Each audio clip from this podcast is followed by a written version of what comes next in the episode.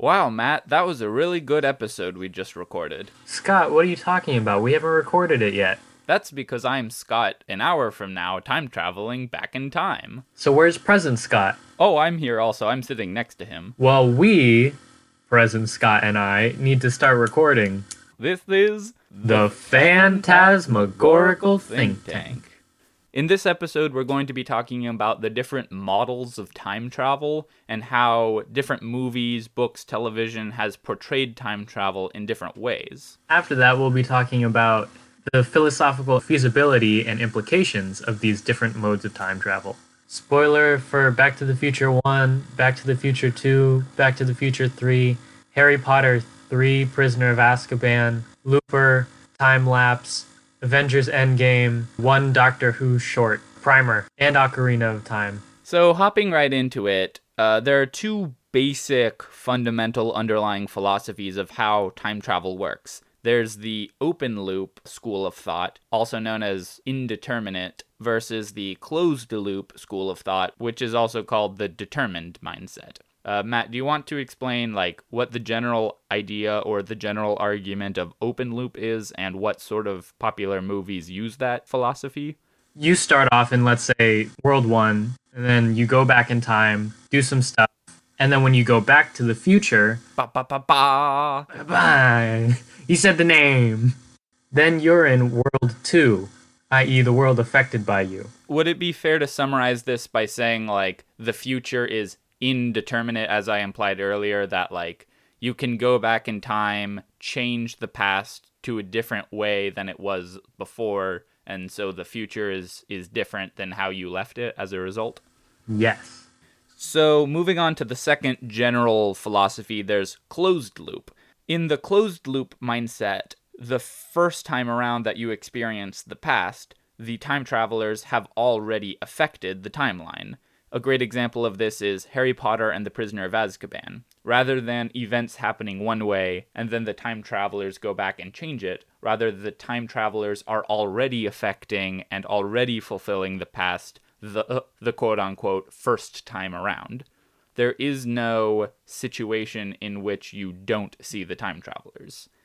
Rather than them changing the past, they are making the past the way it is in the first place. Yeah, so when they return home, the past that they know is the same exact past that they were just a part of. So this is like the general categories of time travel, but there are some like more nuanced ones, like the open loop. There are versions within the versions. Matt, do you want to explain one variation on the open loop model? Uh, one variation of the open loop model can be seen in Avengers Endgame. So in Avengers Endgame, the basic premise is it's an open loop, except you always return to state A so when you go back, it's almost as if you affect the past, and that creates an alternate reality of sorts that branches off from the from that point on from the timeline it would have gone to, which would have been, you know, just on the same path as the reality you know.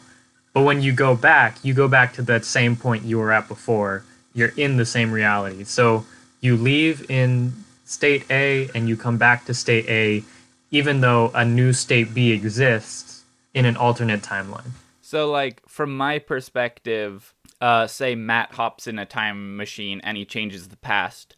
From my perspective, nothing changes for me, but from your perspective, you change the past and say you stay in the past for the rest of your life. You experience a different sequence of events than I learn about in my history class because you have effectively left my timeline entirely and hopped into a parallel timeline that was exactly similar to mine up until the point when you changed the past. Yes. And then if I were to go back to talk to you, the history books would still not change from your perspective, and I would be back in your timeline. Interesting. So at this point, it's no longer really time travel so much as like parallel universe hopping? And creation, I guess, since your actions are what inevitably create the parallel universe.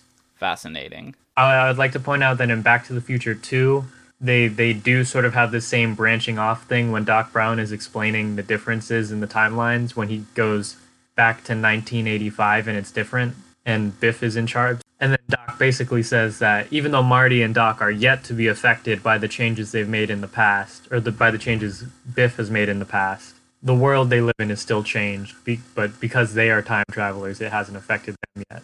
So they they do stay in the alternate uh, timeline. Yeah, so I'd imagine that in Back to the Future, the implication is almost like when you create a new timeline, you sort of erase the reality of the former timeline versus in Endgame, they're both equally real at the same time.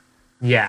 At the same time was a pretty sloppy way of saying it, but hopefully hopefully you see my point. Yeah. They both exist simultaneously rather than in Back to the Future where you can only be in one real timeline even though they branch and deviate from your original timeline. So the next nuance is in the movie Primer, let's just talk about the beauty of Primer. So it was made on a $6,000 budget. Make that $7,000. But it's like a genuinely good film. It's extremely difficult to explain how time travel works in that show because it's so convoluted but messily beautiful if that makes sense. Like it's so difficult to explain that it that's what makes it so wonderful. Basically, their attitude is don't look back and just keep moving forward and don't think about how the actions in the past would have affected the time travelers. In the movie Looper, say a time traveler goes back in time and inflicts some physical scar onto their past self. Suddenly, the future self now has a scar on their arm. But in Primer, they sort of take a don't look back uh, attitude where uh, even if you go back in time, and kidnap yourself on the day when you learned about time travel so that your past self never time travels. Rather than the time traveler vanishing, they just move forward, don't look back, eyes on the future, and now there's just two of you. there, there are permanently two of you in this timeline. Uh, it's pretty funky, it's pretty trippy, it's extremely high quality though. Part of the joy of Primer is trying to figure out what on earth it means. it's one of those it's one of those movies where like you know that it there's some well thought through fundamental thought process to it but it's just so darn difficult to figure out what that is. Ah i love it. It's almost more of a puzzle than a movie. But yeah the basic takeaways are rather than the past actions affecting the time traveler the time traveler just keeps uh, moving on into the future in this timeline as if he has not been affected by the time traveling. There was this one Doctor Who short where the TARDIS is in the TARDIS, and then if they go through the front door of the TARDIS, they end up going into the TARDIS via the TARDIS in the TARDIS. Like it's a like the one that's in the TARDIS is from the future. When someone exits the door, they go into the past. It was just a short, but it was um, one part of it was like the person would rush in. Uh, I think it was Amy Pond. Amy Pond would rush in and she would say something, and then one question the other Amy had was like, "Do I have to remember all of that?" And then the other Amy from the future who went back was was saying, "No, it will just sort of come naturally." So very, it seems kind of closed loop, but also meta, where it's like, it'll always happen this way because you're just going to speak and it will come out exactly like I said it. Oh, yeah, like obviously it will happen because you just saw it happen. That makes sense. So, Endgame, Primer, and Looper were nuances onto the open loop model. So, would this uh, TARDIS example be a nuance on the closed loop model? Yeah, which isn't how all of Doctor Who works, but just that that short. It was like a. It was supposed to be a funny short there is this really obscure movie called um, Time Lapse where it's not true time travel, but there's this camera that when you take a photo, it shows exactly what it'll look like 24 hours in the future. It's not people traveling back in time, but it's information traveling back in time.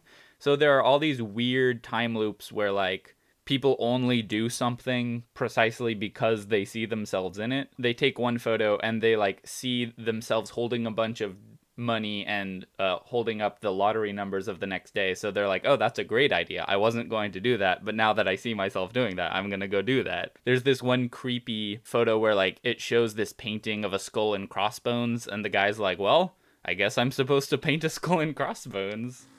yeah, that would be kind of closed loop. Oh yeah, it's definitely closed loop because one of the the main plot points is like them terrified of what will happen if they violate the photo. That is, they do something other than what the photo predicted. So th- it's a really interesting, nuanced style of of time travel because nobody is physically moving in time. It's just ideas and information and perception. Uh, have you seen the movie Minutemen, the 2008 Disney film? Yeah. Yeah, that's that's open loop. That's all I gotta say. it's not nuanced. Oof.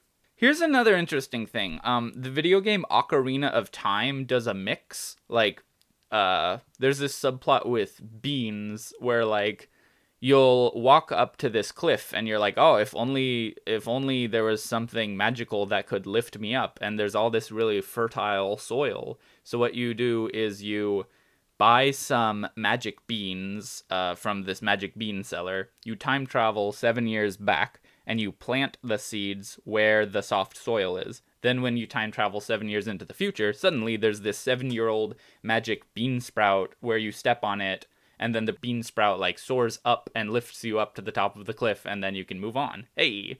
And that would be open loop because, like, the first quote unquote time around, there was no big bean, fully grown beanstalk. But the second time around, and I'm using the word time very loosely, the second quote unquote time around, there is a beanstalk.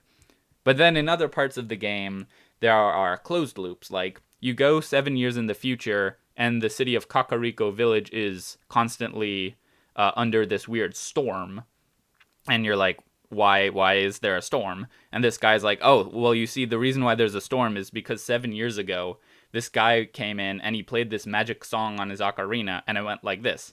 Uh, and he plays the song for you. And so you're like, wow, thanks. So you go back in time, play the song, cause the storm, and this guy's like, oh, I hate you. I will never forget the song that you just taught me that I've never heard before. I will remember this forever.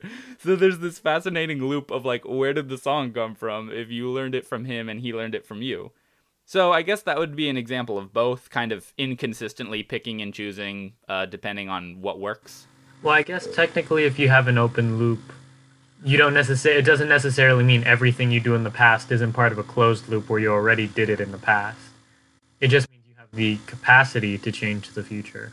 In other words, maybe I go back in time, and I I uh, uh, drive a car that scuffs up my car, but I've always had that scuffed up car. Like my car always got scuffed. But then I so like in that way it feels like a closed loop because I already did it but it doesn't mean I couldn't go back in time again and then do something else that didn't happen before and change the future. Oh, but could you? This leads into our our next point. In a little bit we're going to discuss like which models we think are the most reasonable or realistic if time travel were to exist in reality. But first, let's talk about free will and lack thereof. There's this interesting question of like if closed loop is true, does that mean free will can't be true? Like, say, for example, uh, I'm sitting here and then suddenly my future self runs in and he trips. Surely, then, 24 hours from now, when I hop in a time machine, I can think, oh, I'm about to trip, so I better be extra, extra careful. Uh, and so, surely I can choose to pay close attention to my feet and then uh, walk around those annoying Legos on the ground and not trip. Am I, am I making sense? Like, surely the fact that I have information about the, the future can let me choose something different than what I quote unquote chose the first time. But even even then, I'm just freestyling here. Even then, that doesn't really strike me as free will because that's just cause and effect. You know, like I had a desire not to trip, and so my desire led me to use the information I had not to trip. Puzzling, is it not? I feel like that's more open loop then, because I feel like in a closed loop, whether or not you know it, you're still going to end up tripping. Like you, like you could say, well, I'm going to focus on my feet and not trip, and then you'll still focus too much on your feet, maybe, and maybe that's why you tripped. So like the closed loop would have no free will because no matter how much you pay attention to your feet or don't pay attention to your feet, you're going to the other person that you saw trip, you who you saw trip, paid just as little or as much attention to their feet, and that's why they tripped. So in a closed loop, you have no free will, but in an open loop, it's kind of like the end of the Back to the Future trilogy. Spoiler alert for the end, where Doc Brown is like, "The future is whatever you want to make it, Marty. Do whatever." Yeah, I guess what I'm saying is that I brought up free will to see if it could help us. Like, uh, if we confidently determined that if free will doesn't exist, then this kind of um, time travel must be the case. I guess what I'm saying is this ultimately wasn't helpful because we can say if free will does exist, it'll definitely be open loop. But if free will doesn't exist, which I have argued extensively that I don't, it could either be closed loop or open loop. So the the core point I'm trying to communicate is that I've wasted both of our times. Oh, okay. So, Matt, um, we've basically discussed the basic models of time travel. We've discussed how different movies and shorts put a little spin on it. We've discussed how free will doesn't seem to be of any help uh, for for me, at least, as a determinist. So, if if time travel were to actually exist in reality, how do you think it would work? What what school of thought do you find most convincing? Well, I think it would be a closed loop it just makes sense that it would be a closed loop because there's so many contradictions that open up with the open loop such as what if marty hadn't in the end of back to the future successfully gotten his parents together in time then he wouldn't exist but if he wouldn't exist you know we all know the classic grandfather paradox if I go back in time, kill my grandfather before he met my grandmother, then I wouldn't exist. But if I didn't exist, I wouldn't have gone back in time so, to kill my grandfather. So I did and did not kill my grandfather at the same time. Yeah, and I feel like that's that's too contradictive. It's not like the double closed loop that we sort of talked about, where I see myself trip, so I say, "Oh, I won't trip," and then I don't trip, but me not seeing myself trip makes the other me not think to not to focus on their feet, and then they end up tripping, which I feel like is still a closed loop in a sense. Like it's a doubly closed loop, mm-hmm. not a contradiction. Yeah. Yeah, I agree that um, the inherent flaw with open loop is that there are contradictions, but the inherent flaw with closed loop is cycles of causation or causal loops.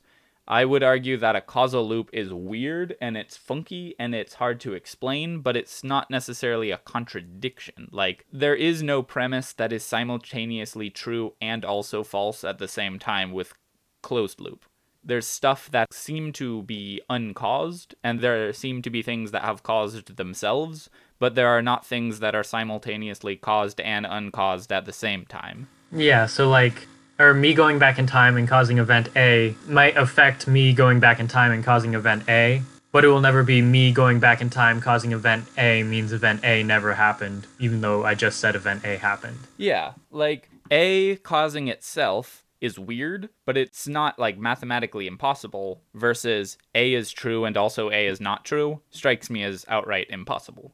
Another thing that like when we were talking about Ocarina of Time, the video game, I said something like, well, the first time around, there are no beans in the future, but the second time around, there are.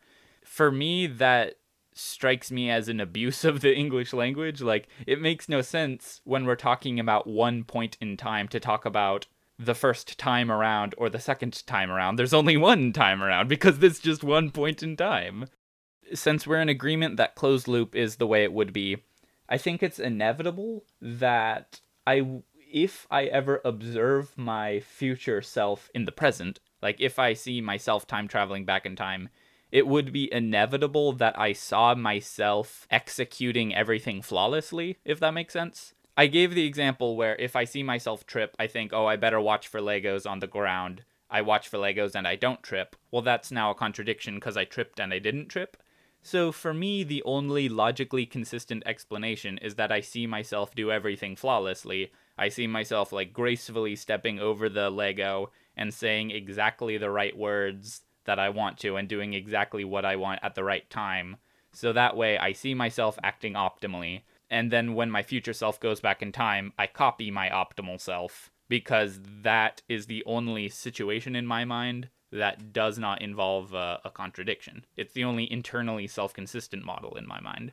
That being said, there is an asterisk. Um, I mentioned the movie Time Lapse. The only exception to that is I see my future self thinking he's acting optimally, I go back in time I also think I'm acting optimally, copying what I saw, but it's not optimal.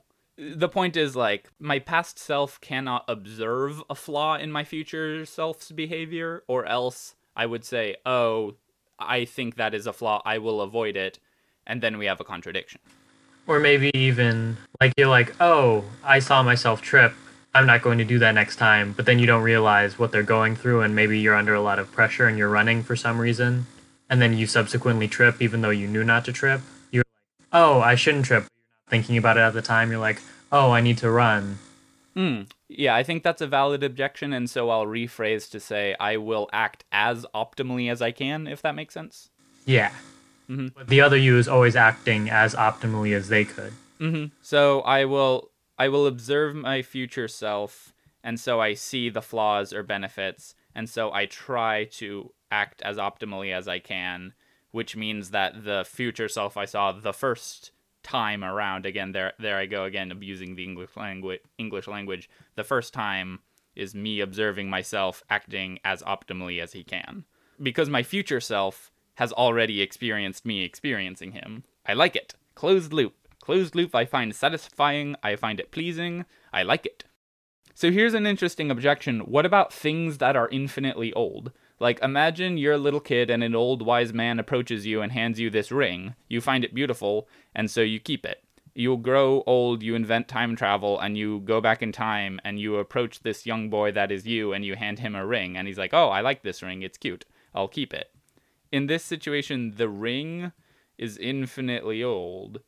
And also, where did the ring come from? Yeah, like who who made this original ring? Yeah, it's also tempting to wonder that if time travel can just sort of produce things which have no origin, why could there not be a bunch of things which are also produced out of time travel with no particular origin? I guess the the simple answer to that is there could be no such ring. There would be no situation in which the old man would approach you with a ring in the first place. But I guess what about non-tangible things, such as going back to the Ocarina of Time? What about the the song that caused the storm? If there's no like the song can't age, unlike the ring, where the ring would become decrepit uh, through infinite loops. Oh, again, again, you go with the perfectly valid objection. I think that is a valid objection that, like, since information doesn't deteriorate or get rust all over it, I would imagine information could be in a causal loop. We can leave this episode with a really fun fact about general relativity and time travel. So, the really fun fact is that black holes can technically switch time and space.